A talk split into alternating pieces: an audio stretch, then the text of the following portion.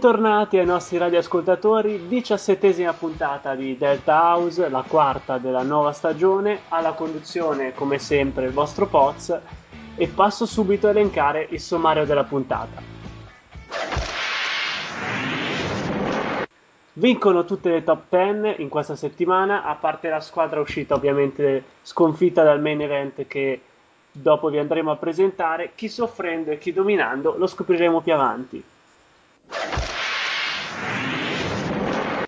Qualche upset invece c'è stato per le altre classificate, crollano infatti sia Ohio State che Michigan State e infine anche Auburn. Parleremo quindi della Game of the Week che ha visto di fronte alla numero 1 i Sooners di Oklahoma State di fronte a una difficilissima trasferta contro Florida State. Scopriremo com'è andata insieme a Vikings. Uno sguardo come di consueto alla Week 4, quali saranno le sfide da cercare in rosso sul calendario. E infine, ovviamente, non mancherà la pallacanestro. Alberto Doldi e Davide Bortoluzzi ci parleranno della Big Ten con il consueto ranking di Delta House. Questo e altro dopo la sigla del college football.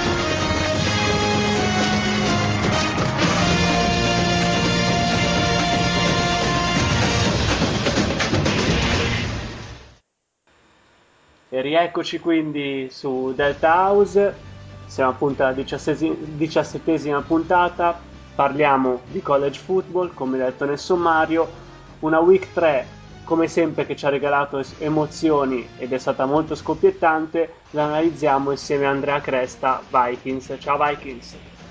Ciao, ciao a tutti, ho fatto già la mia bella gaffa in sigla d'apertura, comunque va bene, ho già approfittato per salutarne tutti in anticipo, appena mi hai nominato. Vabbè, bruttissima invece la nostra week eh, dal punto di vista del football NFL, ma evitiamo di parlarne.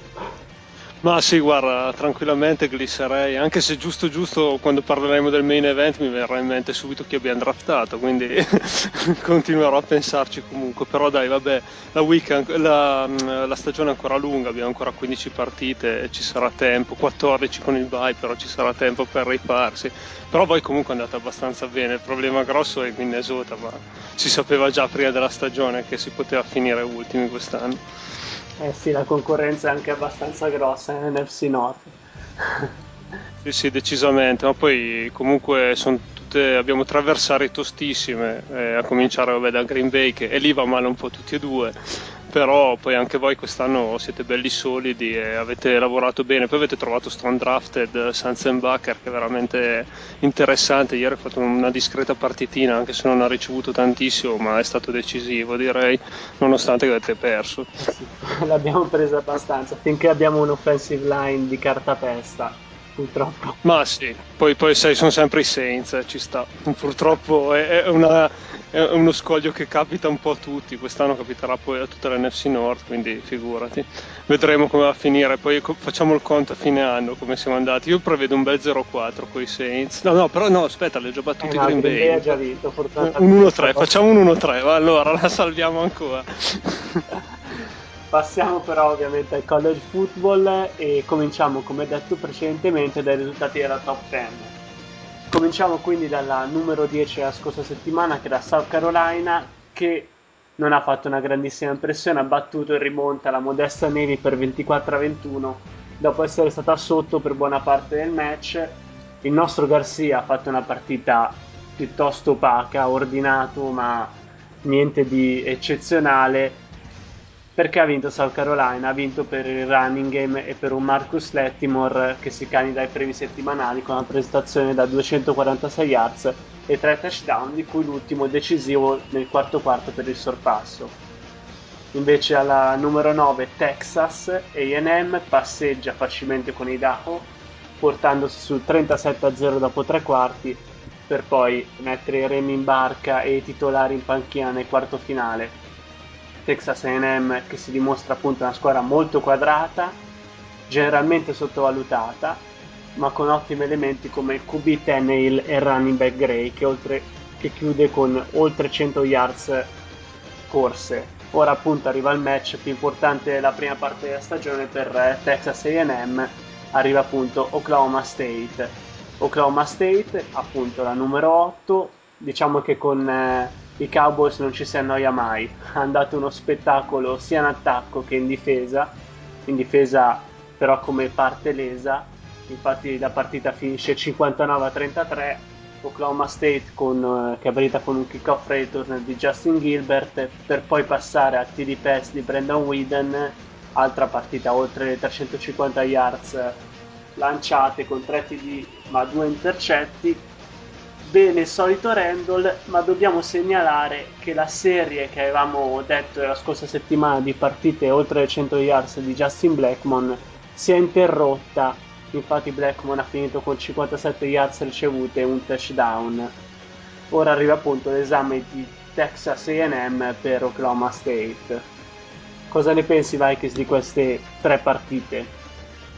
Vabbè, sicuramente South Carolina hai già anticipato te che si è salvata per il rotto della cuffia, infatti io guardavo gli, gli studio update eh, durante la, la, il fine settimana quando magari guardavo le partite su ESPN America e c'era proprio il, il, pubblico di Nevi che era completamente in delirio perché stava tenendo testa comunque una delle squadre favorite, ricordiamo, per, per arrivare a giocarsi il championship della SEC, quindi sicuramente non una squadra di sprovveduti. Ha faticato tantissimo, come hai detto te, l'ha salvata Marcus Latimore con un'altra prestazione sublime direi perché comunque correre 200 spingi yard e segnare tre touchdown tra i quali quello decisivo che ha permesso di, di portare a casa una vittoria strappata proprio all'ultimo è sicuramente sintomo di, di un prossimo candidato quasi certo all'Iceman Trophy. O comunque è vicinissimo a vincere il Doc Walter Howard a fine stagione se continua a correre in questa maniera questo ragazzo che già nella stagione da freshman ricordiamo aveva fatto vedere di che posto era fatto. In ombra invece veramente in ombra Garcia che non ha fatto errori grossolani però forse è mancato proprio nell'attimo decisivo in cui comunque doveva magari aiutare la squadra poi nel momento più, fin qui più difficoltoso della stagione perché fino adesso non è che aveva tribolato tantissimo i Gamecocks. Sì, è sì, un po' da, diciamo, da rivedere. diciamo che con East Carolina nella prima settimana sono stati sotto per metà partita fin, fin quando non c'è stato Garcia in campo. E Garcia ha fatto bene la prima settimana poi dopo le, le successive due week non ha mostrato grandissime cose come diceva appunto te sì, sì, che poi penso che è un po' la, la, diciamo, lo storyline di questo ragazzo, perché alla fine gli è sempre mancato un po' di continuità, grande talento fin dai tempi del, del, del liceo in Florida, però poi si è comunque sempre un po' sperso tra le vicissitudini che tutti conosciamo fuori dal campo, che ne ha combinate di cotte e di crude, e poi comunque ha, ha faticato parecchio a dare continuità alle sue prestazioni, nonostante che avesse comunque un mentore come Steve Spurrier che sia a livello di college che NFL un po' di esperienza e di pedigree se ne è fatto, quindi soprattutto poi conosce bene il ruolo perché essendo stato un quarterback sia uh, tra gli universitari che nei professionisti ha anche abbastanza dimestichezza nell'impostare diciamo, i suoi sottoposti, eppure eh, grande talento però fin qui mal sfruttato potremmo dire. Mentre beh, invece adesso Oklahoma State e Texas AM li vedremo di fronte la prossima settimana, non mi pare che ci sia esatto. la, la, sfida. Eh, eh, sicuramente si preannuncia una gran bella sfida perché poi sono due squadre che fin qui hanno fatto molto bene. Eh, come dicevi te da una parte abbiamo sicuramente Texas AM che punta tantissimo sulla coppia Taneil e Cyrus Gray che sono due, due, due begli atleti, due giocatori capaci comunque di, di decidere le partite in coppia. Eh, dicevi che è sottovalutata, però comunque tantissimi oltreoceano la vedevano comunque come seconda dietro Oklahoma nel, nel suo raggruppamento della, della, Big 12 e quindi sicuramente non è una squadra eh, che, ha iniziato questo, questa stagione per arrivare in fondo come ci aveva abituato magari nel recente passato, anche se nell'ultima stagione, l'anno scorso comunque portato a casa nove vittorie e si è qualificata ad un bowl per il secondo anno consecutivo. Quindi è una squadra in netta crescita con un programma che sta lavorando piuttosto bene. E di fronte si troverà un altro programma che sta crescendo tantissimo, ma che quest'anno era dato un po' in flessione nonostante la presenza di Blackmon e di, di un buon quarterback come Whedon sicuramente adesso Oklahoma da guardarsi un po' perché mm, è capitato in questi, proprio in queste ore che ha lasciato uno dei suoi coach la, l'Ateneo per dei problemi familiari perché è mancata la sua moglie, però diciamo che oltre a non annoiarsi sul campo magari non ci farà anche annoiare fuori dal campo perché potrebbe succedere qualcosa di nuovo, magari anche qualche movimento tra i coach, qualche cambiamento anche negli schemi, magari una giustatina a questa difesa che non ha reso al meglio contro Tulsa nel derby. Infatti, infatti, anche perché Tulsa nelle prime due uscite non, non era apparsa una squadra con un gioco offensivo così eclatante. Andiamo avanti. Sì. E abbiamo al numero 7 Wisconsin, la numero 7 della scorsa settimana Wisconsin, che domina contro Northern Illinois per 49 a 7 dopo aver preso un eh, touchdown all'inizio per i 7 pari ha dominato fino appunto al risultato finale, al massacro finale con un eh, Russell Wilson che chiude con 347 yards lanciate e il solito running game con oltre 250 yards corse Andiamo alla 6 dove c'è Stanford che invece prosegue appunto il suo inizio di stagione immacolato battendo Arizona che è sempre una squadra piuttosto ostica che resiste un tempo grazie alla ormai consuete slow start di Stanford primo tempo comunque chiuso per 16 a 10 per la squadra di Andy Black che si scatena nella seconda metà facendo 21 a 0 nel terzo e quarto periodo per Luck 325 yards e due touchdown, bene il running back Taylor con 153 yards e il wide receiver Toilolo con più di 100 yards ricevute. Diciamo che Stanford ha un calendario davvero agevole sinora. Sì, decisamente. Stanford fin qui ha avuto poche partite difficili, anzi praticamente nessuna e l'H ha potuto dare spettacolo come ci si attendeva da questo ragazzo che ha rinunciato ad andare subito nei professionisti per giocarsi l'ultima stagione con i Cardinal grandissimo braccio, questo lo sapevamo già, continua a guidare Stanford come ha fatto già l'anno passato, quest'anno finalmente sono arrivate qualche vittoria in più e, e, si, e parte con un'altra, con, diciamo, con un'altra possibilità di, di, di, arrivare fino in fondo, mentre invece l'anno scorso qualche sconfitta di troppo gli aveva impedito di raggiungere il traguardo che si era prefissato. Wisconsin invece è una bella sorpresa perché era data un po' dietro rispetto a Ohio State e Penn State, invece ha bruciato tutte e due e si trova nel, nella top 10 un po' inaspettatamente dopo questa vittoria ottenuta contro Northern Illinois che li ha proiettati ancora più in alto e che continua a, a spingerli in alto anche nella, nella Big Ten.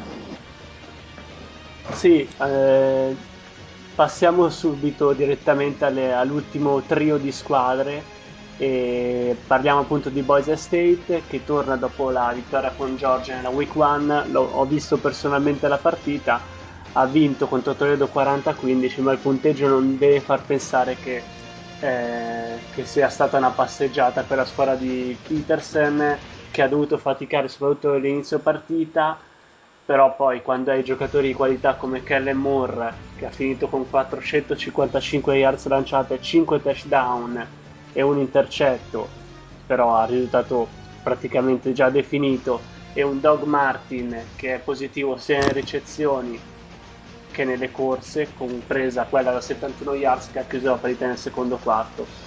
Tra l'altro su eh, Doug Martin, vedendo la partita, eh, mi è venuto spontaneo il paragone con mio Matt Forte, poi vedremo se Vikings sarà d'accordo. e... vediamo, vediamo, come finisce. Eh, infatti.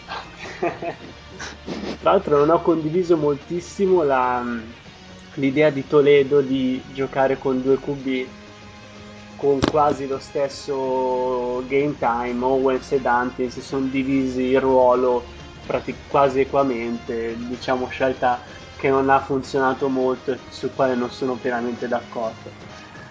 Andiamo avanti, poi parlerà ovviamente del mio orrido paragone di Doug Martin con Matt Forte, vedremo se sarai d'accordo. LSU continua la sua corsa battendo un'altra classificata Mississippi State che aveva perso da Auburn settimana scorsa, partita in equilibrio per eh, praticamente tre quarti con eh, LSU avanti 9 a 6. Finalmente arriva un touchdown pass di Jarrett Lee verso Ruben Randall che chiude praticamente il discorso. Eh, se non sbaglio la partita è finita 19 a 6. Ora i Tigers sono attesi a West Virginia, una partita molto interessante che vedremo nella week 4 arriviamo alla numero 2 che è Alabama che ha passeggiato contro North Texas per 41-0 parliamo solo di statistiche per eh, eh, i Crimson Tide che hanno avuto eh, i due QB eh, i due running back Richardson e Lessi che hanno messo 328 yards praticamente ugualmente divisi questo per farvi capire quanto North Texas non fosse proprio un avversario probante per Alabama che ora eh, avrà di fronte Arkansas settimana prossima. Bene, mi volevi subito sapere di Doug Martin eh, sì. con eh, Vabbè, come giocatori fisicamente non si assomigliano tantissimo, anche perché mi pare che Doug Martin sia nettamente più basso rispetto a Forte che è un running back più fisico. Come apporto direi che però il ragazzo di Boise State uh, è valido tanto quanto Forte che sa comunque dare il suo contributo sia dentro che fuori il backfield e lo sta dimostrando ancora di più in questa stagione dove è quasi a pari tra, di, di rapporto tra yard conquistate su corsa e yard ricevute ricevute, veramente cioè, mi sembra sui 120 qualcosa yard corse e 140 yard ricevute, quindi bilancia eh, pienamente questa cosa. E in questo ti posso dire che ti do ragione che assomiglia un po' al, al Forte, soprattutto quello visto nelle, nelle prime stagioni quando era, era, molto utilizzato anche fuori dal backfield, se non sbaglio, all'inizio da Chicago, mentre adesso invece è più utilizzato in backfield eh, il, il vostro running back, giusto? Dico bene? Sì, sì, sì, sì, anche se fortunatamente grazie agli screen qualche yards in più riusciamo a farla. Sì, sì, quello beh, ma, ma adesso sono tanti comunque che, che, giocano sugli screen, sarà perché la pressione si è, si è fatta più, più, forte. Noto che c'è una, tantissimi quarterback che tendono a lanciare sul corto, tutti tranne McNabb che non ci riesce più tanto bene. Comunque, vabbè, questa era una parentesi. Lo scudo ormai, McNabb. sì, no, beh, più che altro il primo screen che ho provato nella stagione abbiamo visto come è andato a finire, che a momenti ci, ci, entrano subito direttamente in touchdown. Ci ha messo un paio di minuti in più, però il risultato poi è stato quello. Comunque, no, tornando al, al, paragone tra i due running back, eh, non mi sento di darti completamente torto, perché comunque, seppure non si assomigliano come fisico, come caratteristiche li vedo molto simili. Eh, Peccato che penso che però non lo prendiate voi, perché con Forte che si è ripreso non credo che, che ci sia il rischio che draftate un altro running back molto simile. Cosa no, dici? Credo proprio che no, no. no. Senti, ma che mi dici di questo Kellen Moore che noi ingiustamente non abbiamo messo tra i top, top 3 quarterback del, del, college football, ma che a suon di prestazioni mo- mostruose sta prepo- si sta prepotentemente candidando per la Heisman Trophy? Ma su Kellen Moore, cioè diciamo che il problema principale sappiamo qual è la conference dove gioca e questo per noi magari che siamo al di qua dell'oceano può avere un peso fino a un certo punto, però invece per quelli che sono esperti o si considerano tali al di là dell'oceano invece è una delle cose che, che conta più di ogni altra nell'attribuzione di, di un trofeo così importante. E tant'è che poi il, basta ricordarsi che l'ultimo quarterback di successo uscito da Boise State non è tantissimi anni fa, è Zabransky e si è visto che fine ha fatto in NFL, è stato scelto con un settimo round, anche nonostante sia stato un altro grande passer nei, nei Broncos e non è riuscito comunque a ritagliarsi neanche uno spicchio di carriera, eh, forse addirittura è stato, mi sembra, tagliato addirittura prima dell'inizio della stagione dell'anno in cui è stato scelto, quindi non ha avuto molte chance. Moore, sinceramente, rispetto a Zabransky mi pare che abbia molto più talento, molto più braccio ed abbia anche più uh, visione di gioco. E secondo me meriterebbe comunque almeno una possibilità di giocarsi fino in fondo qualche chance anche per vincere qualche trofeo, qualche riconoscimento a livello universitario. Questo purtroppo non dipenderà da noi, ma da chi si troverà poi a votarlo. Certo che per i fans credo che comunque sia uno dei quarterback più apprezzati a livello di college football. Sì, sì, sì, infatti, poi io da, da tifoso ormai acclamato di Boise State, non posso che inchinarmi di fronte a, al, suo, al, suo, modo di giocare. Tra l'altro eh, ho notato che c'è anche il fratellino di Kellen Moore, Kirby Moore, che è wide receiver che ha fatto delle ottime giocate contro Toledo con 46 yards e 4 ricezioni. Invece, Qua con tutti questi fratelli e tutto ci, ci, ci, perdiamo. Il Texas ha due fratelli di, di, quelli che sono in NFL. Qua c'è il fratello uno che lancia, l'altro che riceve. Già Quiz Rogers c'è il fratello che gioca ancora a Oklahoma State. È, è tutto un miscuglio che non si capisce più niente. Sono sempre gli stessi nomi che circolano alla fine. Sì, sì, alla fine eh, sembra. Infatti, l'altro giorno guardavo Texas, mi ha fatto impressione perché vedevi proprio C puntato McCoy. Ho detto che cavolo, hanno rispolverato. Poi mi è venuto in mente che sì, che c'era il fratello giovane di, di Colt. Quindi... Tempo perso invece di giocare con i Browns il sabato si dedica alla sua Texas, farebbe anche bene. Eh? Ma beh, quest'anno non ha iniziato malissimo anche lui con i Browns, ha portato a casa una bella vittoria, vabbè con i Colts che in questo momento hanno, hanno dei problemi seri, però non, non, sta andando malissimo, è un quarterback che va valutato in futuro, però i Browns sono sulla via della ricostruzione, quindi potrebbe anche starci. A livello collegiale mi era piaciuto parecchio Colt McCoy, devo dirlo, sarà anche perché forse l'avranno notato un po' tutti, però l'ho preso diversi draft del, del, del fantasy, quindi penseranno mi sono innamorato, però no, no, è un quarterback interessantissimo, anche a livello di NFL, dai. E dopo parleremo anche del fratello, ovviamente più avanti nella puntata. Mi viene in mente una battuta, sì. rimaniamo nel mondo NFL, visto che comunque siamo all'indomani de- della week 2, una bellissima battuta di Peyton Manning 18 sul forum perché il prossimo Monday Night sarà eh, Colts contro Steelers e appunto Peyton, il nostro Peyton dice chissà cosa si inventeranno i commentatori per far passare il tempo dopo il secondo quarto. Eh, è dura, comunque è pazzesco come cambiano le squadre se ti manca l'uomo di punto, comunque certe squadre, io infatti dico sempre che eh, per quanto mi, mi sono piaciuti i Saints degli ultimi anni vorrei vederli senza Breeze cosa combinano, ah. perché secondo me sarebbero nella situazione molto simile ai Colts di questo momento. No, no, infatti, ma in generale nel football gli infortuni definiscono una squadra, parlo per, per i miei Bears, lo scorso anno praticamente zero infortuni, infatti sono arrivati al Championship, già adesso che cominciano ad esserci degli infortuni le cose cambiano, ma anche a livello college immagino.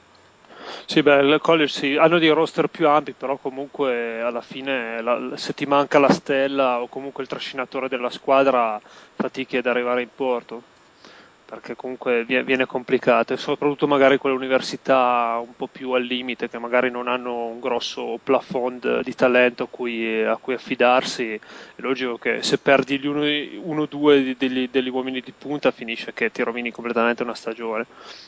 Infatti infatti. Ah, parliamo um, di LSU perché di Alabama è anche abbastanza inutile parlarne. Dai. sì la, la, la sfida non era, non era di quelle impossibili Dicevi della, di LSU, beh, ha battuto Michigan State che l'altra settimana, come dicevi te, ha battuto Auburn. Eh, LSU è una, una, bella squadra, è in crescita, mm, ha iniziato con qualche problema con le sospensioni che, che hanno fatto fuori due degli, degli, elementi di punta della squadra, però ha trovato a sorpresa un Jarrett Lee che sembra completamente diverso rispetto a, al ragazzo che avevamo visto esordire qualche stagione fa, quando proprio già si giocava il posto con, eh, con il, il, il quarterback titolare con Jefferson, erano arrivati freshman, mi pare eh, l'anno dopo che era andato via Flynn, e già allora si erano giocati il posto e non aveva fatto tutta questa grande impressione lì. Invece adesso devo dire che non è questo straordinario quarterback, però sa fare il compitino, sa guidare la squadra sul campo e fino adesso la, la sta tenendo comunque nella top 3 che era una cosa abbastanza impensata. Si sapeva che la SEC aveva un gruppo di squadre molto forti in grado di rimanere addirittura nel, tra le prime 5-10 squadre, però che, che, riuscisse anche l'SU, che era data comunque in ricostruzione, non certo prontissima a, a lottare così apertamente con le prime del, del torneo, è, è una bella sorpresa, diciamo. Infatti, infatti, adesso ci fermiamo per la prima pausa musicale, ovviamente non andate via, rimanete su Delta House perché abbiamo ancora tantissime cose da parlare della Week 3 del college football. A tra poco.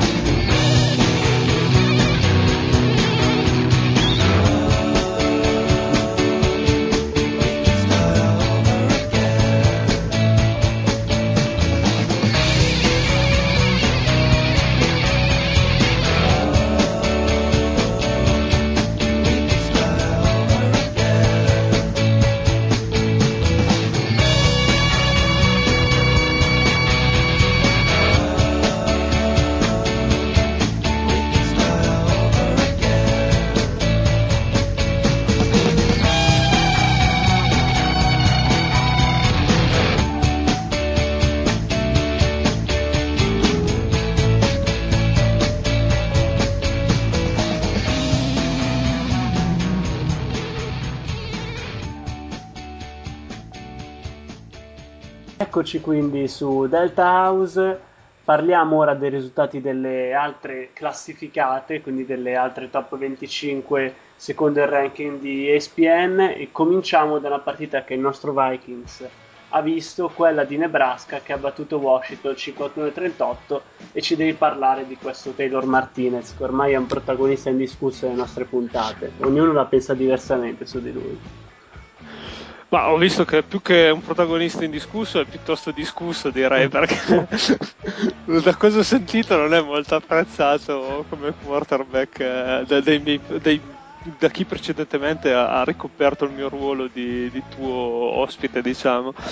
Ma è un quarterback sicuramente non convenzionale, perché sul campo ne fa di ogni tipo, quindi non sai mai bene cosa aspettarti da questo ragazzo è già dall'anno scorso che ha comunque trasformato i Cornaskers. Eh. Devo dire che da quando l'hanno messo in campo la scorsa stagione, eh, a parte che appunto poi nei commenti senti questi commentatori che urlano come dei pazzi quando, quando fa qualsiasi cosa appena riceve la palla dallo snap però effettivamente dà un po' di elettricità a Nebraska, ha cambiato il loro modo di giocare, ricorda un po' il, la Nebraska che si era vista negli anni 90 anche un po' all'inizio del nuovo secolo quando erano passati da un grande talento che poi non, non è arrivato in NFL come eh, Frazier che era un quarterback eh, piuttosto bravo che, che, giocava nella prima metà degli anni 90 e poi dopo c'era stato anche ehm, Crouch che aveva giocato nel Nebraska addirittura mi sembra che fosse arrivato a vincere l'Iceman o comunque lì vicino ed poi non era riuscito ad arrivare in NFL tant'è che era finito mi pare per giocare addirittura safety con i Rams ma aveva uno stile di gioco molto simile cioè improntato comunque a una sia sul, sul passaggi ma anche sulle corse quindi erano quarterback difficili da, da comprendere fino in fondo e, e da, da, giocarci contro.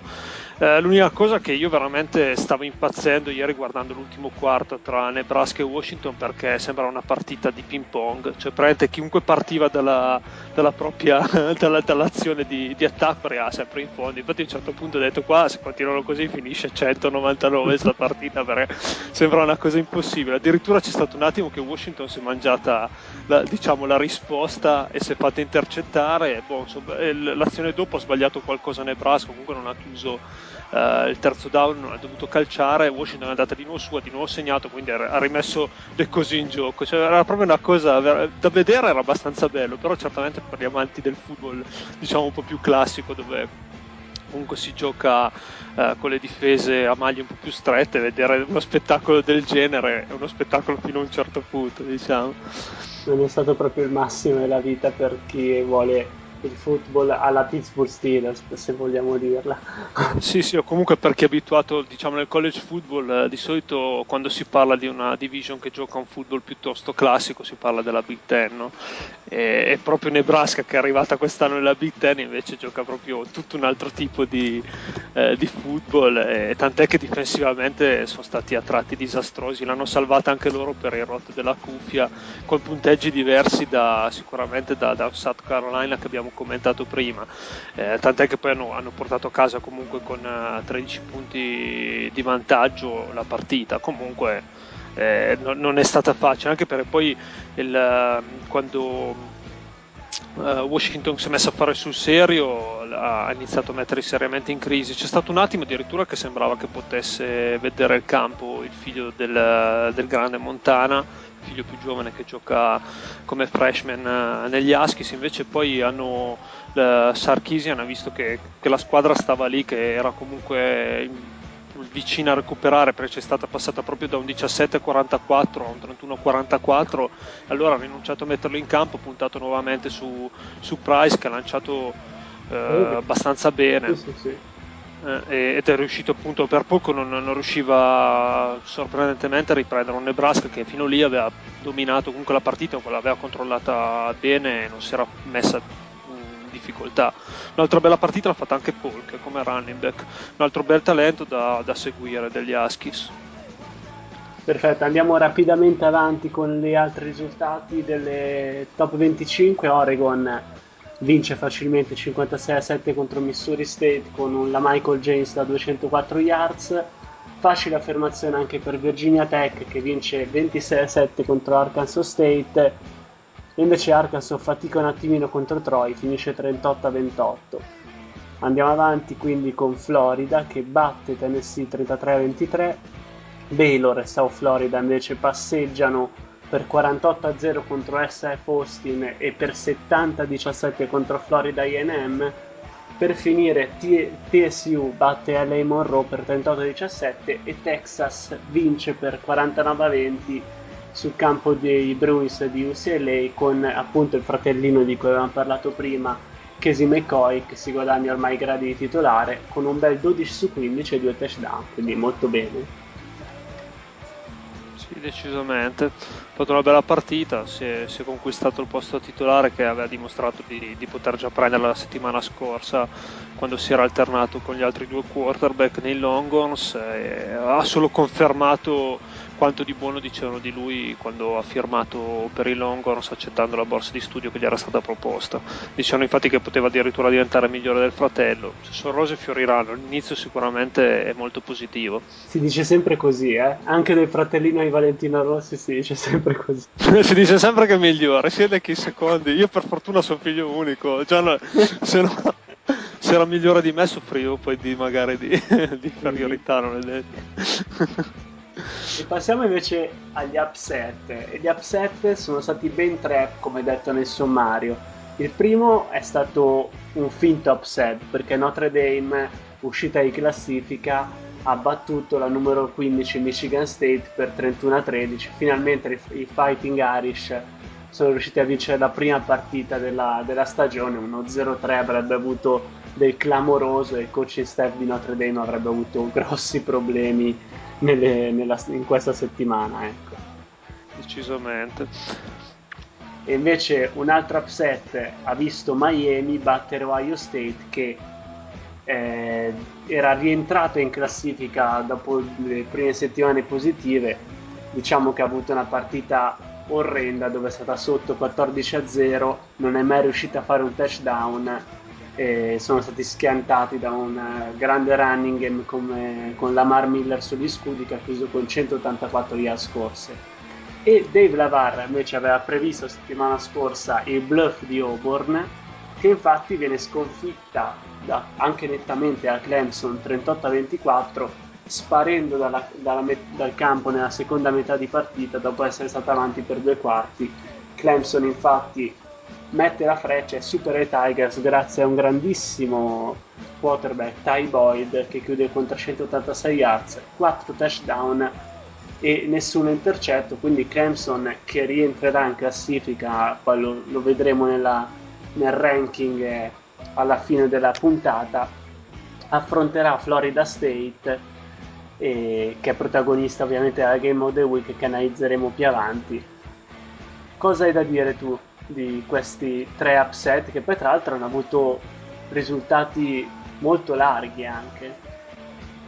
Sì, sì, adesso io come nazione quello che ho visto un po' di più, sempre appunto magari nel, nei collegamenti da studio, comunque negli highlights, è quello di Clemson che veramente ha giocato un ultimo quarto davvero fantastico e, cioè gli ultimi due anzi secondo tempo ha giocato veramente molto bene. E oltre a Boyd ha fatto una grandissima partita Sammy Watkins che praticamente è stato quello che ha fatto un po' da horse trailer eh, per, eh, per i Tigers portandoli a, a, vincere una partita che, che sembrava invece eh, a un certo punto girare più in favore di Auburn che come ha detto giustamente Dave però si è dimostrata alla fine un blef perché aveva sia un grande gioco di corse probabilmente io lo, lo considero uno dei backfield più, più forniti e meglio assemblati della, della nazione con uh, Dyer e, e McCaleb però il, effettivamente quello che li aveva portati fin qui era, era probabilmente questo duo di, di running back uh, eccezionale che gli aveva permesso di mascherare un po' la situazione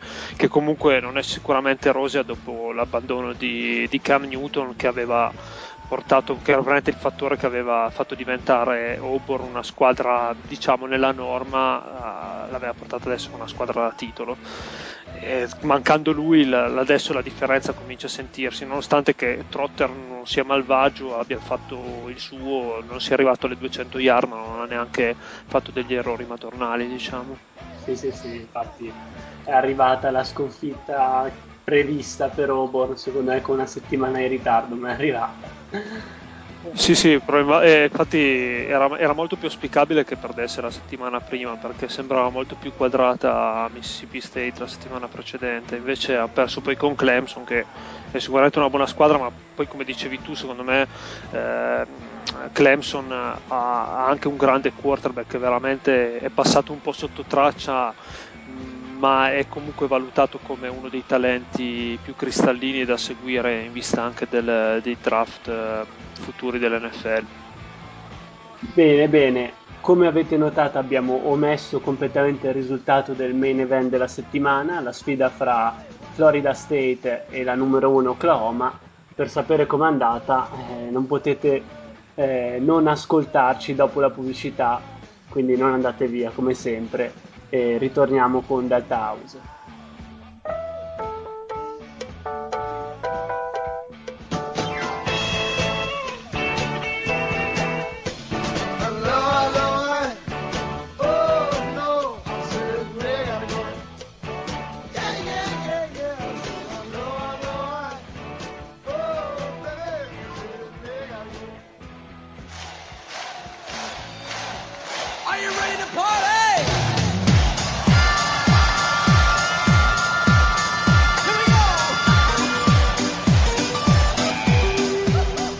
Ogni martedì ore 21.30 live su Radio Play It e poi disponibili in podcast Full Monday. Segui con noi la strada del campionato NFL settimana dopo settimana.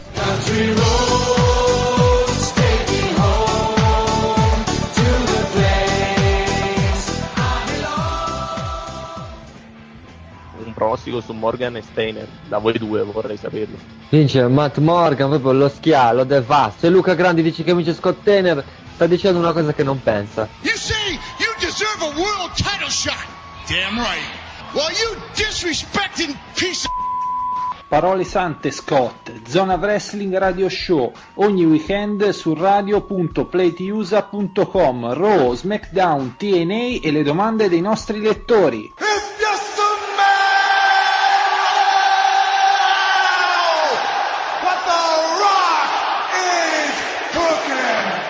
Thank you, Miami and Dallas. Thank you, thank you. But tonight, we crown a new champion.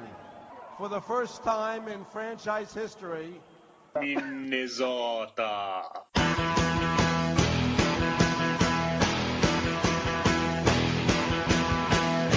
Boldo là, il pallone non mente mai, noi qualche cazzata invece la diciamo. Ogni settimana su Radio Play It. Vi odio tutti, abbasso i Thunder. Vuoi sapere tutto, ma proprio tutto sul basket d'oltreoceano? Analizziamo insieme ai nostri esperti la pallacanestro dei giganti NBA e quella Madness del mondo collegiale. Non puoi perderti We're Talking About. Conducono Davide Pozcavati e Carmine Scritto D'Amico. Ogni mercoledì solo su Radio Play.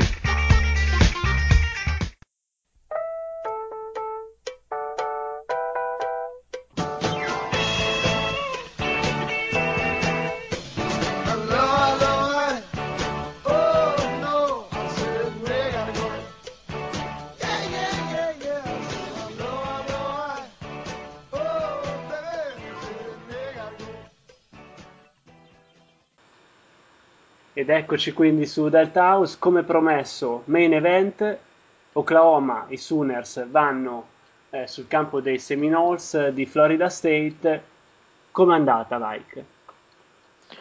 Ma dunque, io ho visto veramente una bella partita, proprio di come come si diceva prima, degli amanti de, del football classico, perché si sono viste due squadre solide, veramente ben costruite, eh, con due difese che a tratti hanno dimostrato anche di poter essere dominanti e che hanno permesso comunque a entrambe le compagini di, di tenere in pugno il gioco. Eh, tant'è che entrambi gli attacchi, considerati eh, nel, nelle varie presentazioni della partita un po' i punti di forza delle, delle due squadre, alla fine hanno faticato parecchio sul campo a trovare ritmo e soprattutto a macinare yard e conquistare terreno eh, nel territorio avversario.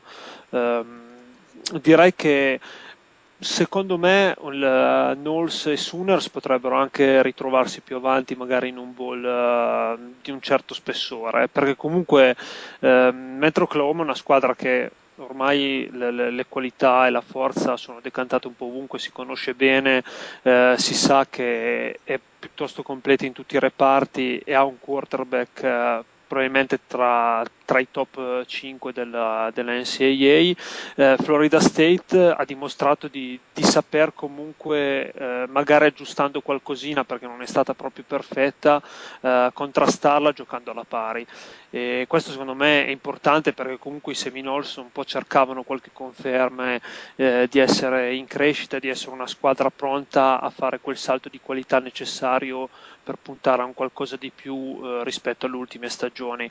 Eh, gli è andata male perché nonostante la non grandissima partita si è fatto male AJ Manuel in un momento un po' clou quando si trattava di, di recuperare quei sei punti che la dividevano eh, da da Oklahoma e, e, che magari gli avrebbero permesso di chiudere in maniera diversa la partita. Non ha sfigurato certamente il, il freshman Trinket che ha, ha esordito il, in, in, questo main event, però non, è, non ha forse ancora la, l'esperienza che ha maturato Manuel alle spalle di, di Ponder in queste stagioni. Diciamo. Sì, sì, poi tra l'altro è, ho visto un parallelismo clamoroso con il championship dell'anno scorso fra Chicago e Green Bay, che è, arri- è entrato Ticket, ha segnato il touchdown, ha avuto la possibilità poi di, di recuperare il, il touchdown eh, pass di Oklahoma che aveva portati avanti 20 a 13, ma poi è stato intercettato.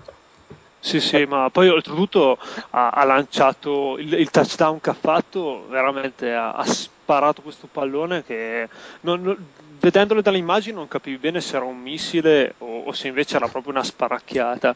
E invece ha fatto un TD, poi grandissimo merito anche del ricevitore perché comunque ha tenuto una buona palla e poi è riuscito a sgusciare tra le maglie avversarie ed arrivare in end zone. Però veramente ho detto, o hanno trovato un fenomeno o invece magari un fuoco di paglia. Purtroppo per, per Dave e per i Seminoles si è rivelato poi un mezzo fuoco di paglia perché poi dopo ha comunque combinato di, aver, di lanciare l'inter, l'intercetto decisivo che è quello che ha chiuso la partita.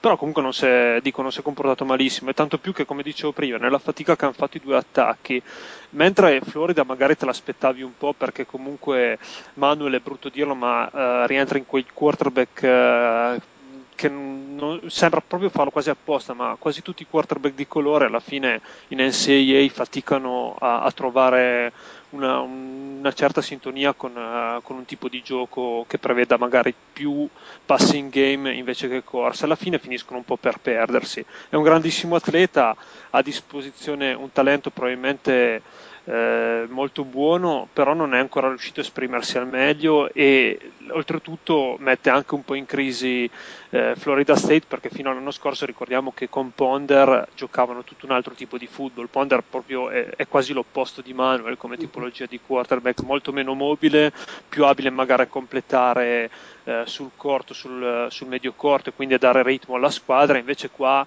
ti trovi magari a dover affrontare tanti giochi rotti. Tinkett, eh, a differenza, sembra invece un quarterback che ricorda un po' l'attuale numero 7 dei Vikings e potrebbe diventare magari in futuro quello che è stato Ponder nelle ultime stagioni, gli auguro magari con qualche infortunio in meno perché l'attuale giocatore dei Vikings veramente è stato devastato negli anni di carriera. Invece mi ha sorpreso un po' la, la, fatica che ha fatto il loro collega Landry Jones, perché pensavo che sinceramente quando ho letto l'inizio partita che gli mancavano pochissime yard a diventare il passing leader eh, all time di Oklahoma, ho detto beh ci metterà giusto conoscendolo un drive, due al massimo a superare Bradford. Invece ha tribolato ben bene, anche se ha fatto abbastanza presto, alla fine comunque non è neanche riuscito ad andare oltre le 200 yard, a maggior dimostrazione de, di quanto sia buona la, la difesa di Florida State.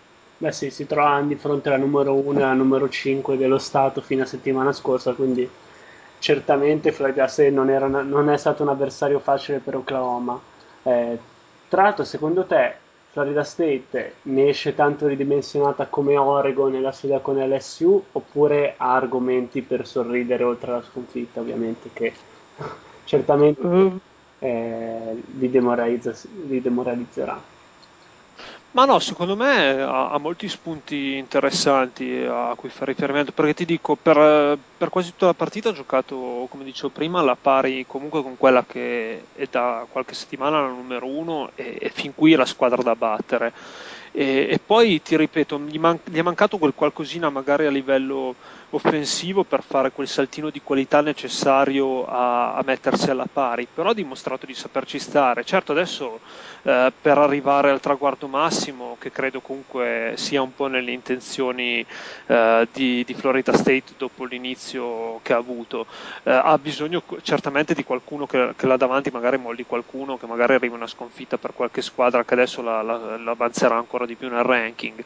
Eh, però ha le, le, le davanti a, a, lei la possibilità di far davvero bene, di riprendersi subito già dalla prossima settimana con una sfida sicuramente importante eh, contro Clemson e magari già lì vedere, dimostrare che, che ha le carte in regola per stare così in alto.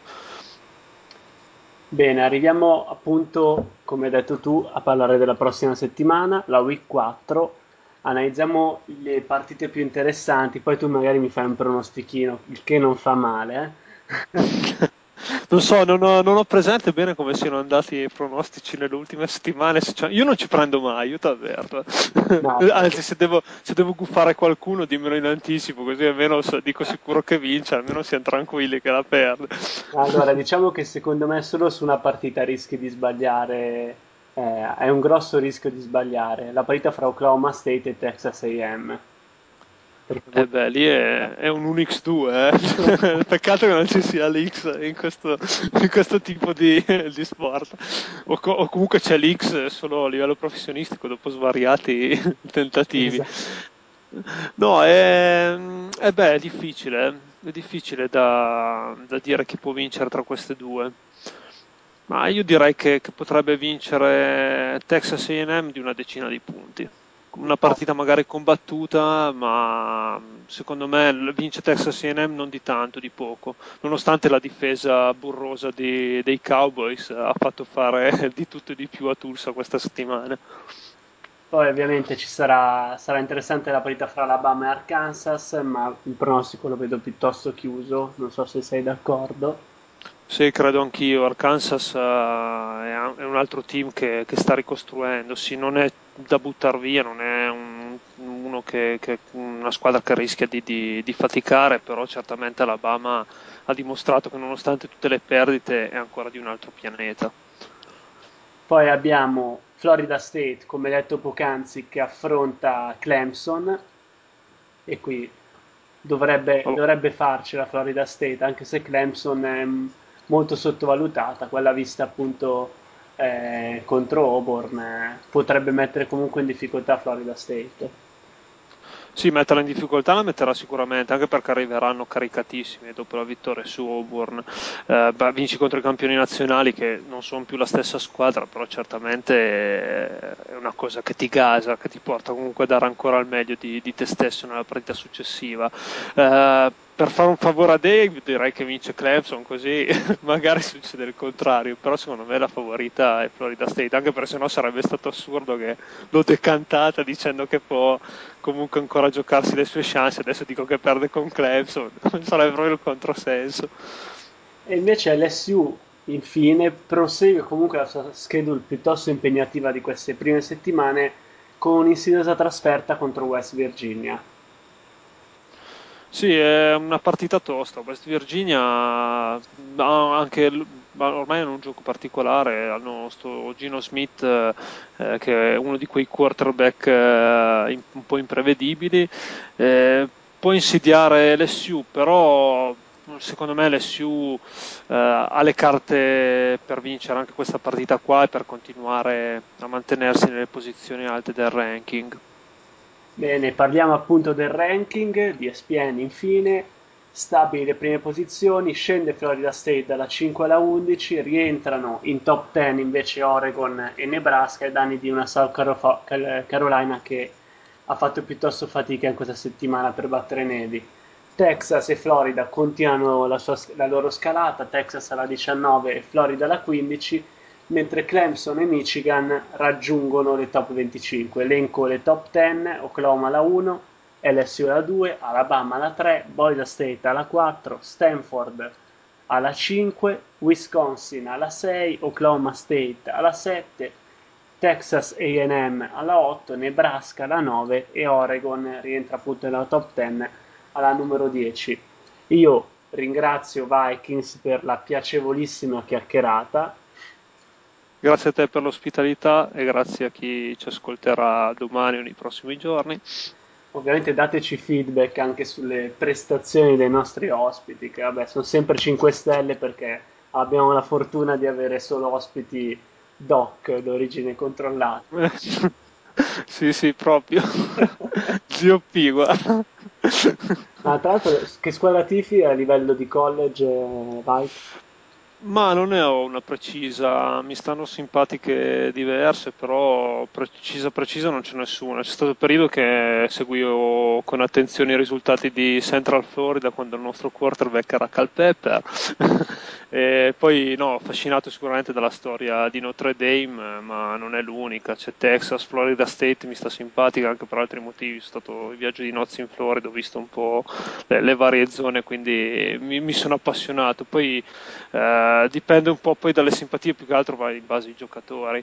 Magari un anno segui più una squadra perché c'è un giocatore che ti piace, l'anno dopo ne segui più un'altra. Diciamo che non ho grosse preferenze, non sono un ultra a livello di Alvin con Texas o Dave con, uh, con Florida per State. Fortuna, eh, perché allora ti spiego, allora Dave eh, comunque sia con Florida State è stato ospite la puntata prima e Florida State ha perso.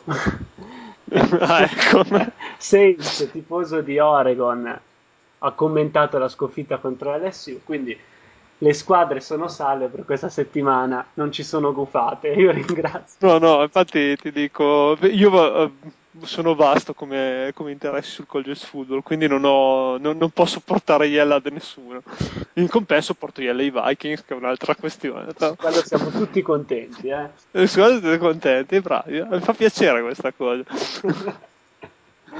Ovviamente dopo la sigla di chiusura del college football ci sarà la parte sul basket con eh, Davide Bortoluzzi e, e, Alberto Doldi alla conduzione.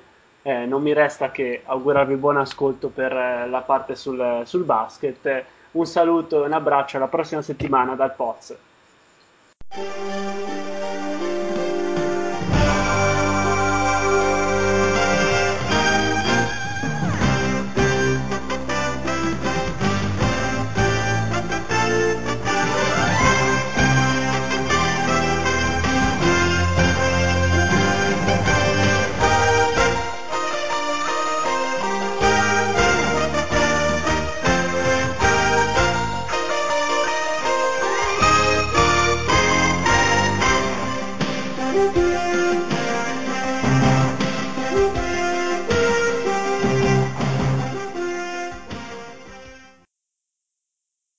Buonasera a tutti e benvenuti alla diciassettesima puntata di Delta House. Eh, la Cabala direbbe che il numero 17 è sfortunato, ma noi non ci crediamo a queste cose, quindi andiamo avanti lo stesso.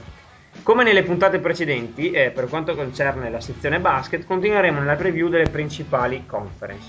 Questa sera tocca alla prestigiosa e eh, famosa Big Ten, che solitamente ha un blasone superiore nel football, ma che anche nel basket si difende. Con me, come l'anno scorso, ci sarà di nuovo Albi Alberto Doldi. Ciao, ciao Davide, ciao a tutti. Bene, come è stato impostato dal Poz nelle puntate precedenti, seguiremo un percorso che ci porterà dalla squadra meno quotata fino alla squadra più quotata, in un ranking al contrario, parlando dei temi più caldi, dei recruiting e degli aspetti di forza e debolezza di ciascuna squadra. Quindi, eh, una novità fondamentale appunto nella nuova Big Ten è l'ingresso di una nuova squadra, vero Alberto? Sì, c'è, c'è stato l'ingresso di Nebraska che arriva dalla Big 12, eh, quindi però Nebraska è soprattutto una, una, un'università che punta molto di più sul football, eh, ad esempio è arrivata al championship della eh, Big 12 eh, due anni fa, perdendolo contro Texas, però nel basket insomma eh, hanno una squadra diciamo mediocre e entrare in una conference così al primo anno probabilmente non punteranno in alto immagino Infatti ricordiamo che spesso i cambiamenti di conference sono guidati più da interessi commerciali legati al football piuttosto che a quelli della pallacanestro. Ricordiamo ad esempio il cambiamento quest'anno eh, di due squadre, eh, Colorado e Utah, che sono passate alla Pac-12. Bene, eh, sei, sei d'accordo? Quindi iniziamo con questo nostro ranking. E chi troviamo alla numero 12? Allora, alla numero 12 troviamo eh, i Penn State Nittany Lions eh, che hanno perso il loro eh, all-time lead scorer Taylor Battle, nonché praticamente te, bisogna definirlo di più come che pilone della squadra non rende ancora l'idea, è proprio è la, è la squadra intera, il 95% della squadra l'ha fatto da lui. Fondamenta, basamenti strutturali e quant'altro. Sì, in effetti Tu che sei ingegnere puoi, puoi saperlo. Sì, in effetti Penn State lo scorso anno aveva un gioco orribile, raccapricciante. Eh, giocavano, a vincere ai 30 punti. esatto, giocavano con un cronometro ai 35 secondi, puntando quasi esclusivamente sulle capacità di creare dal palleggio e delle magate di Battle, che ricordiamo l'anno prima era stato anche leading scorer, oltre che nei punti, anche negli assist e nei rimbalzi, ed è un anno di meno di 1,80 m. In più mi pare che parta anche Jeff Brooks, vero? Eh, sì, anche, eh, anche Jeff Brooks saluta insieme a Andrew Jones e David Jackson e quindi eh, lasciano la squadra eh, nelle mani di Tim Fraser, eh, la, la point guard che dovrà andare a sostituire eh, Battle, ma sicuramente non, non ha- non avrà gli stessi risultati. E quindi eh, con, mettendo magari il, look, il, il freshman Pat Ackerman eh, direttamente come centro titolare, eh, secondo me faranno fatica probabilmente a raccogliere anche solo una vittoria durante le, le gare interne alla conference. Almeno questa è mio- la mia idea. Sì, dopo un, Non so anno, se- dopo un anno in cui hanno fatto il torneo si ritorna veramente nei bassi fondi, nonostante il- abbiano ingaggiato Pat Chambers da Boston University, che è un coach nuovo ed emergente, pieno di entusiasmo, ma eh, bassi fondi della conference. Eh, Sicuramente. Alla 11 chi troviamo? Allora, alla 11 quindi troviamo eh, Nebraska, come dicevamo prima, eh, probabilmente non punta in alto nel basket. Hanno perso il loro leading scorer, la point guard eh, Lance Jeter, e probabilmente eh, si affideranno al, a Bo Spencer, che è, un, che è stato cacciato da LSU dopo eh, due anni in cui giocava eh, da starter, eh, segnando circa 15 punti eh, di media partita e, e da LSU è passato eh, proprio a Nebraska e quindi probabilmente sarà lui la, la luce in attacco eh, per i Cornhuskers.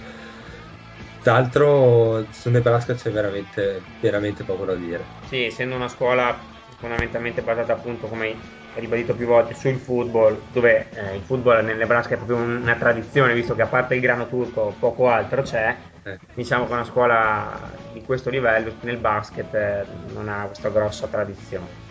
Benissimo, alla 10 abbiamo invece?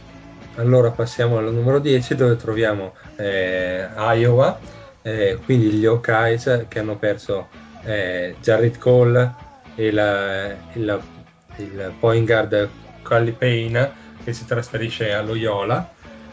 E quindi rimangono, eh, rimangono sguarniti in point guard dove eh, sarà sostituito da Bryce Cartwright eh, probabilmente con Matt Gattens come star della squadra eh, in, eh, come ala piccola tra i lunghi abbiamo Mel Sambasabe e Andrew Brommer eh, che più che altro staranno lì a far legna più che a, più che a segnare, a segnare punti. Anche se, se devo essere sincero, eh, credo che Basabe sia il giocatore più talentuoso e interessante anche in ottica draft. Se devo essere sincero, sia come opinione degli scout, sia per il poco che ho visto, Basabe ha degli, degli sprazzi e degli istinti che, uniti a un fisico abbastanza esplosivo, possono renderlo secondo me molto interessante per il draft NBA.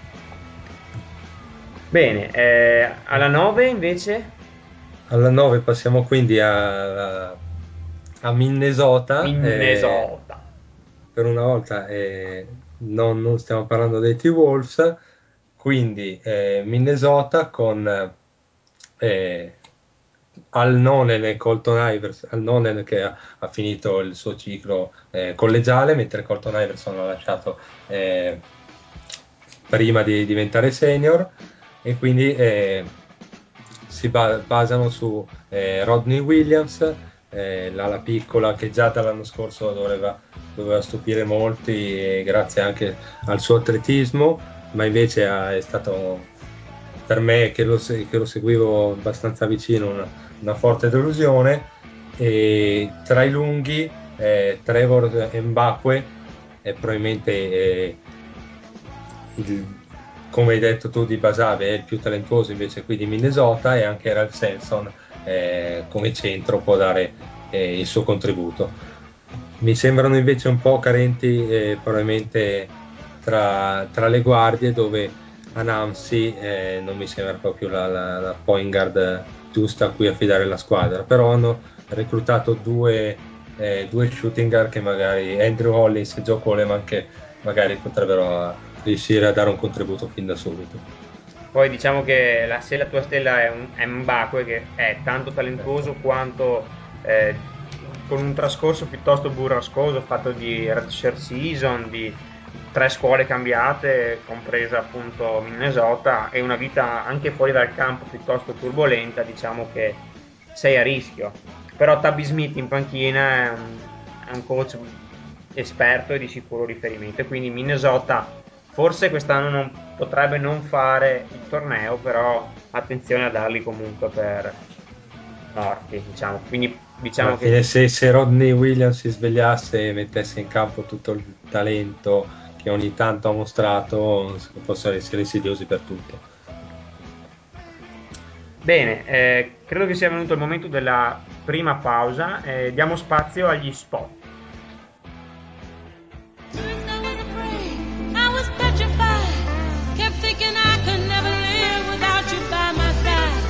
But then I spent so many nights thinking how you did me wrong, and I grew strong, and I learned how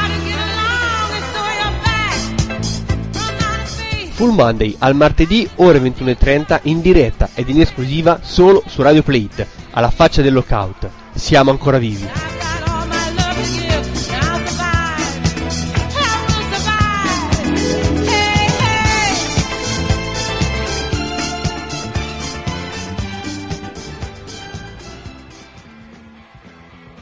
Bene, eh, dopo questa pausa eccoci tornati con il nostro ranking della Big Ten insieme ad Albi.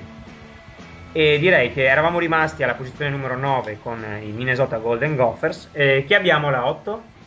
Allora, pass- alla 8 passiamo a Purdue, eh, che dopo anni in cima alla conference è destinata sicuramente a, a una caduta, in quanto eh, Jason Johnson e Etwan Moore hanno finito il loro ciclo e sono, sono passati eh, in NBA, anche se eh, secondo me con posizioni al draft se, se, secondo me si meritavano me- di meglio eh, per quanto hanno mostrato a Purdue e quindi eh, rimane solo eh, il, l'injury prone diciamo così Robbie Hammer e quindi con quel ginocchio con le ginocchia eh, su cui si può fare poco affidamento che negli ultimi anni ha impedito a Purdue poi di lottare a lungo nel torneo, saltando Robbie Hammer ha saltato entrambi gli ultimi due tornei e quindi non ha permesso ai Boilermakers di fare, eh, di fare strada, nonostante un lungo come Johnson e una gran guardia eh, come Moore. E Moore adesso giocherà, sta giocando con i colori della mia Benetton Treviso e quindi infatti un ragazzo molto intelligente, molto maturo, infatti si vedono i quattro anni comunque di, di college, eh, sono molto serviti. Scusatevi questa digressione, ma il cuore non si comanda. Però immagino con NBA Escape, quindi in caso. Um, sì, non è una, una canonica NBA Escape, serve un garantito di due anni. Ok, eh, quindi Robbie Hammel alla piccola, eh, diciamo il faro per quanto possa essere più in attacco quanto Robbie Hamel fu forte molto anche in difesa e quindi eh, mani, palla nelle mani di, di Lewis Jackson, la point guard, e poi eh, sotto canestro troviamo Travis Carroll e Sandy Marcius, eh, insomma, a sostenere un po' il loro il 50 year senior Robbie Hammer. Bene, quindi purtroppo per Purdue diciamo che il treno, parliamo di locomotive appunto, i Boilermakers, sembra essere passato. E ormai è imprendibile. E quindi vedremo se Hammer potrà almeno provare a coltivare qualche speranza di tornare a tornare nella sua ultima stagione. Bene, e alla numero 7 invece chi abbiamo? Allora, qui troviamo eh, Illinois che ha avuto perdite importantissime dopo l'anno scorso perché oltre al, alla luce Demetri McCamey, eh, point guard che piace, so che piace molto a te, Sì. eh, ha perso anche Mike David e Mike Tisdale, quindi tutti e tre sono i primi tre scorer eh, di, di tutta della squadra l'anno scorso, quindi già eh, non, è una buona, non è una buona partenza dell'anno. Eh, poi Jeremy Richmond si è dichiarato per il draft NBA, non è stato scelto, è stato arrestato per, per vari motivi. Mi pare, ho letto anche che ha detto un poliziotto: eh, Mi stai cercando, sono qui, allora sparami adesso. Sì, uso improprio di arma supponendo di- che fosse alla ricerca di una ragazza da usare contro la ragazza con cui stava, una, una- un proprio uso di arma e, e possesso illegale di arma, diciamo, anche se in America, vabbè, puoi comprarle quasi come le caramelle, però... Vabbè, una storia da. Una storia triste, se devo essere sincero, perché questo ragazzo ha commesso probabilmente il più grosso errore della sua vita dichiarandosi al draft lo scorso anno quando era palesemente poco pronto e non adatto ad essere una- un giocatore NBA, sicuramente dal, dal punto di vista ancora sia tecnico ma anche umano. Eh, chi, chi resta allora quindi a questi finali, Alberto? Allora, quindi i Fighting Lightning eh, rimane eh, DJ Richardson, ma soprattutto Brandon Paul, eh, la guardia che l'anno scorso ha già mostrato eh, di poter dare un buon contributo alla squadra. Eh, poi il recruiting, come al solito, è più che discreto, quindi c'è l'arrivo di, eh, soprattutto di eh, Michael Henry eh, alla piccola e di Nawanna Engu, il centro, che potrebbe essere destinato a partire eh, immediatamente titolare in quanto eh, c'è una mancanza nel roster dell'Illinois di, di, di lunghi affidabili. Quindi lui, oltre probabilmente anche a Mike Shaw, eh, l'ala forte, anche, anche gli un freshman. Poi si- possiamo dire che ehm, diciamo che una delle, delle situazioni più, più strane da gestire all'interno dello spogliatoio di, di Illinois stia proprio nel coach Bruce Webb perché per quanto eh, sia estremamente competente e valido dal punto di vista tecnico ha più volte dimostrato di essere un- un- un- come un elefante in un negozio di specchi per quanto riguarda la gestione del- delle dinamiche di spogliatoio e dei rapporti con la stampa. Ricordiamo ad esempio come gestì la situazione con appunto Demetri McCamey, quasi rovinando il- la chimica all'interno della squadra. Quindi questo secondo me è una delle, delle- delle delle principali preoccupazioni che può destare la situazione all'interno dello spogliatoio di, di Nois. Nonostante il proprio coach, Illinois eh, l'anno scorso comunque ha fatto vedere buone cose. Sì, E- sono d'accordo. Anche Mey- io citerei anche Meyers Leonard, che comunque, anche se è bianco ed è lungo, però ha fatto un, un Up Summit ed è un giocatore che secondo me può sostituire validamente Mike Tisdale. In effetti come centro, sì, in effetti quando stavo prendendo appunti c'era un po' una gara fra lui e Nawanna Egu, ma ho provato lanciarmi più su- sul, Il eh, freshman talentuoso. sul fresh e talentuoso, cioè solito nero, lungo, magari un- non un mozzarellone, anche se mai essere no, È abbastanza atletico in effetti Leonard. non, è, non è proprio il classico. Questo tuo razzismo non mi piace, però all'inverso ovviamente. Perché... No, è però magari è un... eh, non lo so, cioè magari il coach eh, probabilmente andrà, probabilmente sì, sul freshman, cioè sul sophomore di cui probabilmente si fida di- anche di più. Certo, sono, sono d'accordo. nel complesso. Bene, eh, adesso andiamo alla numero 6. Alla numero 6 eh, troviamo Northwestern. Faranno Eh. ancora il torneo, faranno finalmente il torneo dopo Finalmente. centinaia d'anni di storia onorata. Sono un caso umano. Infatti, eh, Shurna, leader eh, in, ogni, in ogni reparto di Northwestern, ha lasciato una dichiarazione eh, dicendo: Va bene, io sono senior, se non raggiungiamo il torneo quest'anno, io la considero eh, proprio il fallimento della, me- della mia carriera collegiale e sarebbe veramente una delusione enorme per me. Quindi parole anche abbastanza forti quindi vediamo se, se sarà in grado in campo di trascinare eh, i suoi compagni come ha fatto spesso fino adesso, purtroppo non raggiungendo mai il torneo CAA. Sì, comunque la storia di Northwestern è abbastanza paradossale. Comunque è un Ateneo che dal punto di vista accademico è tra i migliori di tutti gli Stati Uniti. Eh, nel football hanno avuto anni d'oro in cui hanno raggiunto addirittura i massimi livelli, se non ricordo male. Tra le proprie file vantano anche alcuni All American nel basket, come mi se non ricordo male Ivan Scheimer. Però dal punto di vista del- della pallacanestro non sono mai riusciti a, raggiungere il torneo e speriamo per loro che quest'anno sia finalmente la volta buona. Mi pare che abbiano un gruppo molto esperto e questo talvolta può fare la differenza e sono trascinati da un giocatore che fa delle motivazioni e dello stimolo la, la propria arma principale, oltre ad essere comunque un giocatore di buonissimo talento. Staremo a vedere se questo è l'anno buono, glielo auguro perché i ragazzi di Carmody se lo meriterebbero dopo tanti anni di, anche di sfortune, perché comunque l'anno dove due anni fa, quando potevano veramente avere grossissime credenziali, il loro miglior giocatore si ruppe il ginocchio, quindi furono costretti ad alzare bandiera bianca in anticipo. Un po' come Robbie Hammel, solo che lui aveva una squadra così forte da riuscire comunque ad arrivare al torneo. Certo. Bene, eh, rientriamo nelle, nelle zone calde, ovvero nella, nella top 5, dove abbiamo Allora, come prima squadra troviamo eh, gli, Indiana, gli Indiana Hoosiers eh, con eh, Christian Watford, la, la point forward, eh, sicuramente il, il loro giocatore migliore che gli rimane eh, dall'anno scorso.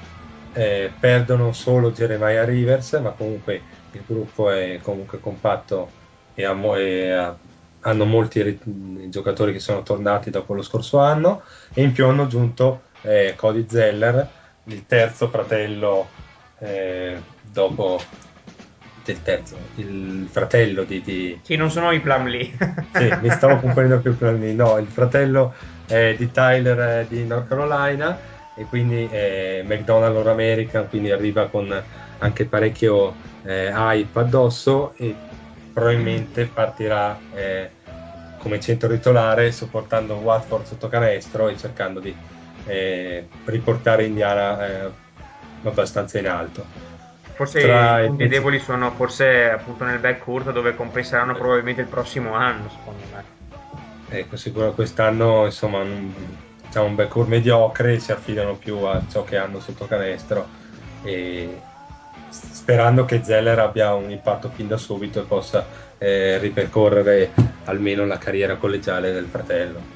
Sì, Verdell Jones è probabilmente l'unico giocatore veramente talentuoso nel backcourt di Indiana. Eh, segnalerei che magari ci stiamo prendendo in anticipo, però è giusto anche segnalarlo che Indiana nel prossimo anno, nel 2012, ha probabilmente il miglior recruiting di tutta la nazione. Quindi segno che la cura Crane sta funzionando alla grande e quindi potremo vederli veramente ai vertici della Big Ten la prossima, la prossima stagione. E dopo tre stagioni negative, piano piano stanno eh, risalendo la china, costruendo sicuramente un buon programma eh, partendo dalle basi e piano piano tirando su ottimi giocatori sicuramente. con un Watford senior il prossimo anno se non andrà in NBA eh, ma non credo sia il suo, il suo massimo obiettivo il prossimo anno e con un Cody Zeller magari dopo un anno di esperienza con quella recruiting class potremo rivederli veramente in fasi dopo i disastri dell'era Samson piuttosto che tirare su tutti i freshman per Aviglia alla Calipari, almeno per, per una volta un programma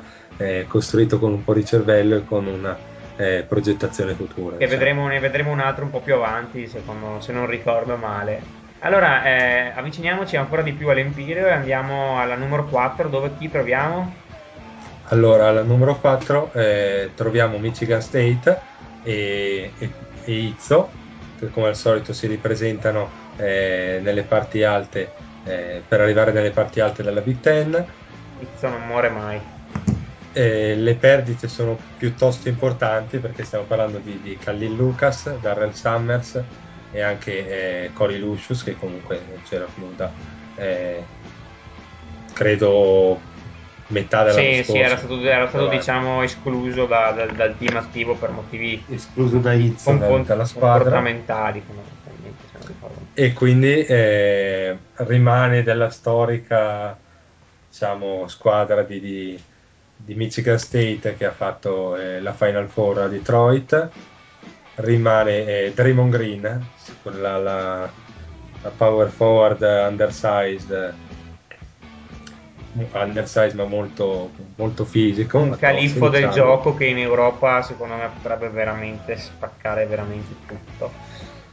Eh, poi hanno aggiunto, eh, avrebbero aggiunto anche eh, buoni giocatori come Brandon Dawson eh, alla, alla, piccola, McDonald All American e in teoria hanno aggiunto anche Dawan Anderson, eh, eletto Mr. Basketball eh, l'anno scorso, cioè quest'anno, ma eh, tra la morte della, della, madre e altri problemi ha detto prima voglio risolvere i miei problemi personali e poi penserò a, a, a entrare nella squadra di, nell'università di Michigan State.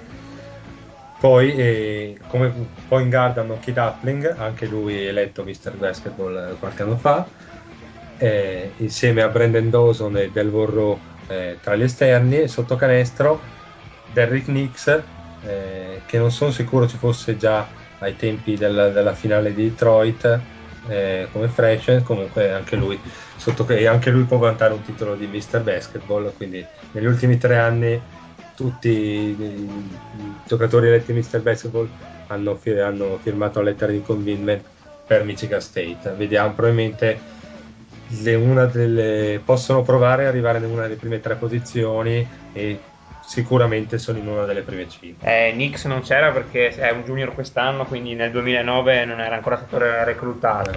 Eh, Nix è comunque un giocatore fisicamente devastante, eh, centro difensivo che ho visto crescere comunque tecnicamente, non è un giocatore strepitoso sul piano offensivo, ma in un'ottica di un equilibrio di squadra ci sta tutto.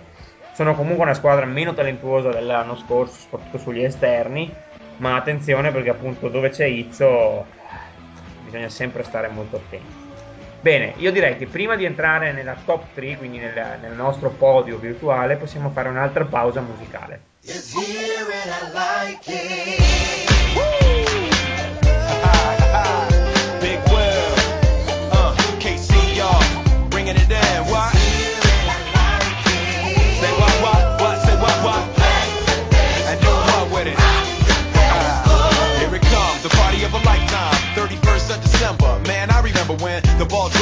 90, now it's 9 9. 10 years behind me, what's gonna happen? Don't nobody know. We'll see when the clock gets to 1200. Chaos, the cops gonna block the street, man. Who the hell cares? Don't stop the beat. No time to sleep, yo, it's on tonight. KC, you feeling me, right? 2000 will 2K, the new millennium, yo, excuse me, millennium.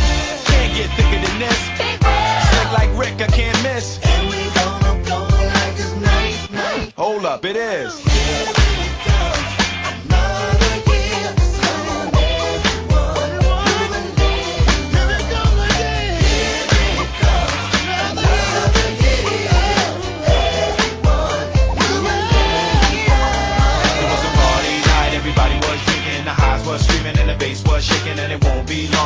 Everybody knowing that 12 o'clock the roof will be blowing. Drinks on me, up the cups. Midnight coming full thrust. Dick Clark holding it down. Second hand rolling around. 100,000 deep worldwide press. Hate to be the man, gotta clean this mess. Same resolution, get the money. Ain't where we been, it's where we gon' be. Get ready to hum lang time. Cause a person that know the words is hard to find. First soul train line of the year. Four, three, two,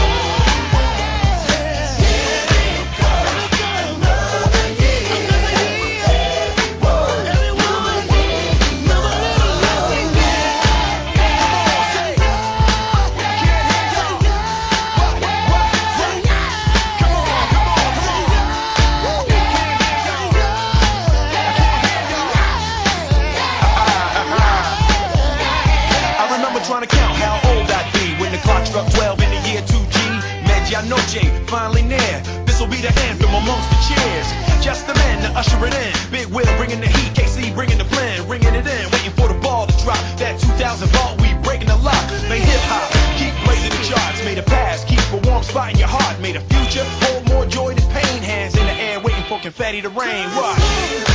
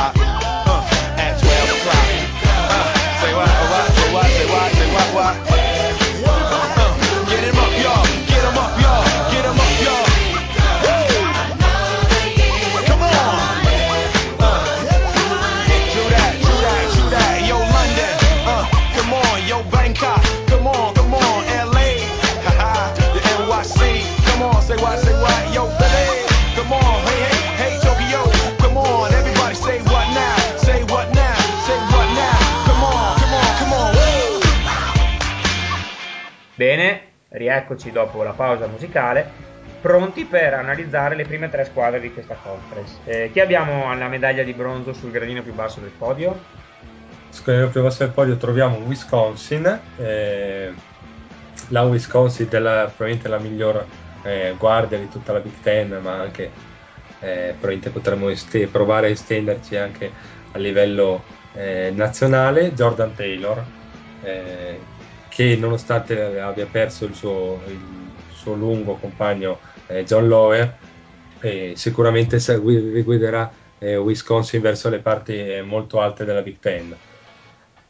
Poi eh, insieme a lui ci sono anche eh, Gus, Josh Gasser e Mike eh, Brueswitz. Il, il lungo e il centro anche Jared Berg, Berggren.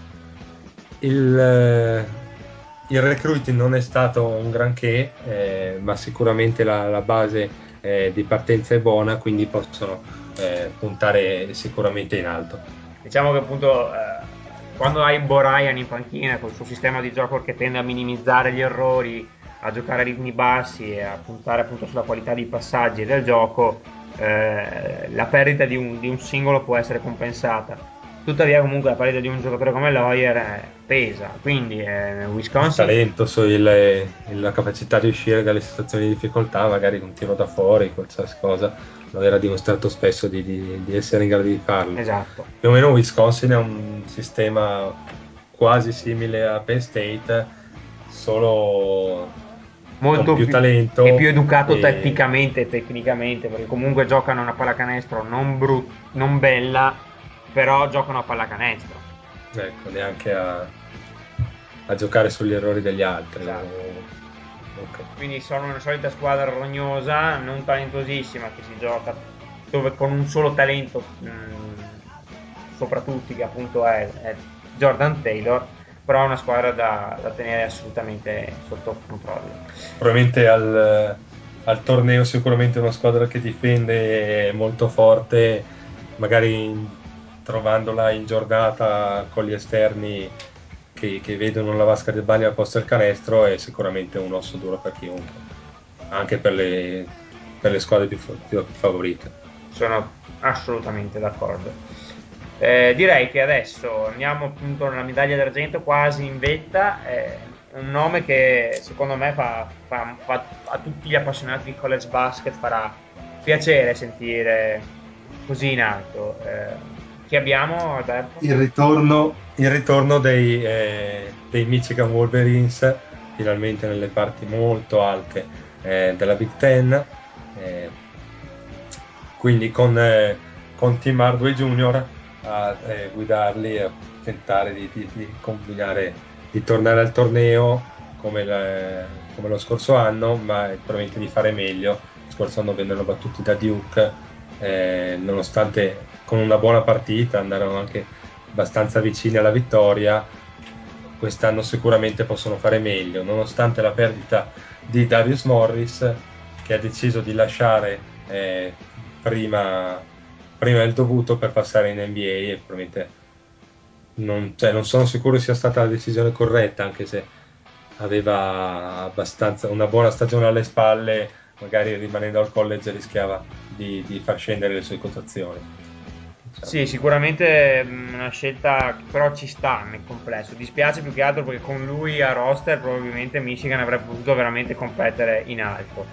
Eh, comunque Michigan è un altro esempio di, di- di programma che è ritornato in auge costruendo anno dopo anno con pazienza un gruppo di giocatori. Negli anni precedenti era stata proprio, secondo me, anche l'inesperienza a limitare la loro efficacia, ma adesso quando i loro giocatori cardine sono con i loro giocatori cardine molto esperti, soprattutto appunto Stu Douglas, eh, Novak e, e il tiratore mh, Smotriz insieme appunto a Hardway, questi possono fare male veramente a molti, specie se trovano la serata giusta al tiro da tre dove possono essere veramente devastanti.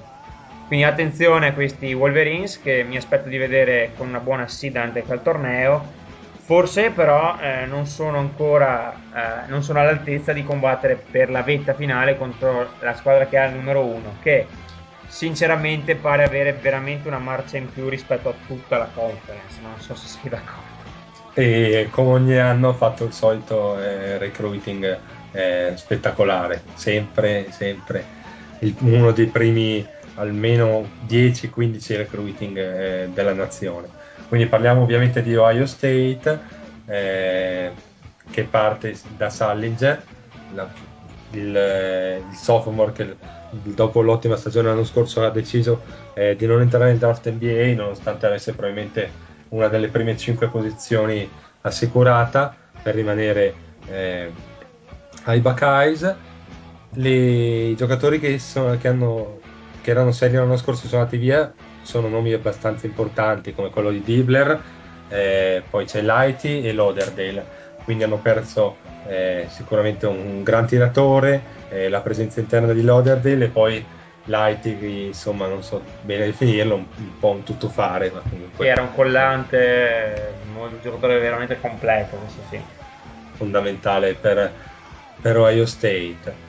Eh, chi rimane? Rimane eh, Aaron Kraft, eh, la point guard dopo l'ottima stagione dell'anno scorso, sicuramente probabilmente la miglior point guard difensiva di tutta la Big Ten, direi di sì. Eh, e poi c'è ovviamente eh, Buford eh, tra le guardie. Il recruiting ci sono due McDonald's All American come Shannon Scott, eh, point guard e Amir Williams, eh, il centro. Quindi sicuramente la squadra da battere, eh, come lo era l'anno scorso, e nonostante abbia perso eh, tre pezzi eh, importantissimi della squadra, eh, rimane favorita all'interno della Big Ten. Non so se possa puntare di- a un seed numero uno al torneo, probabilmente il almeno il seed numero uno è la sua portata. Poi Sono abbastanza d'accordo, sono sicuramente tra le candidate principali.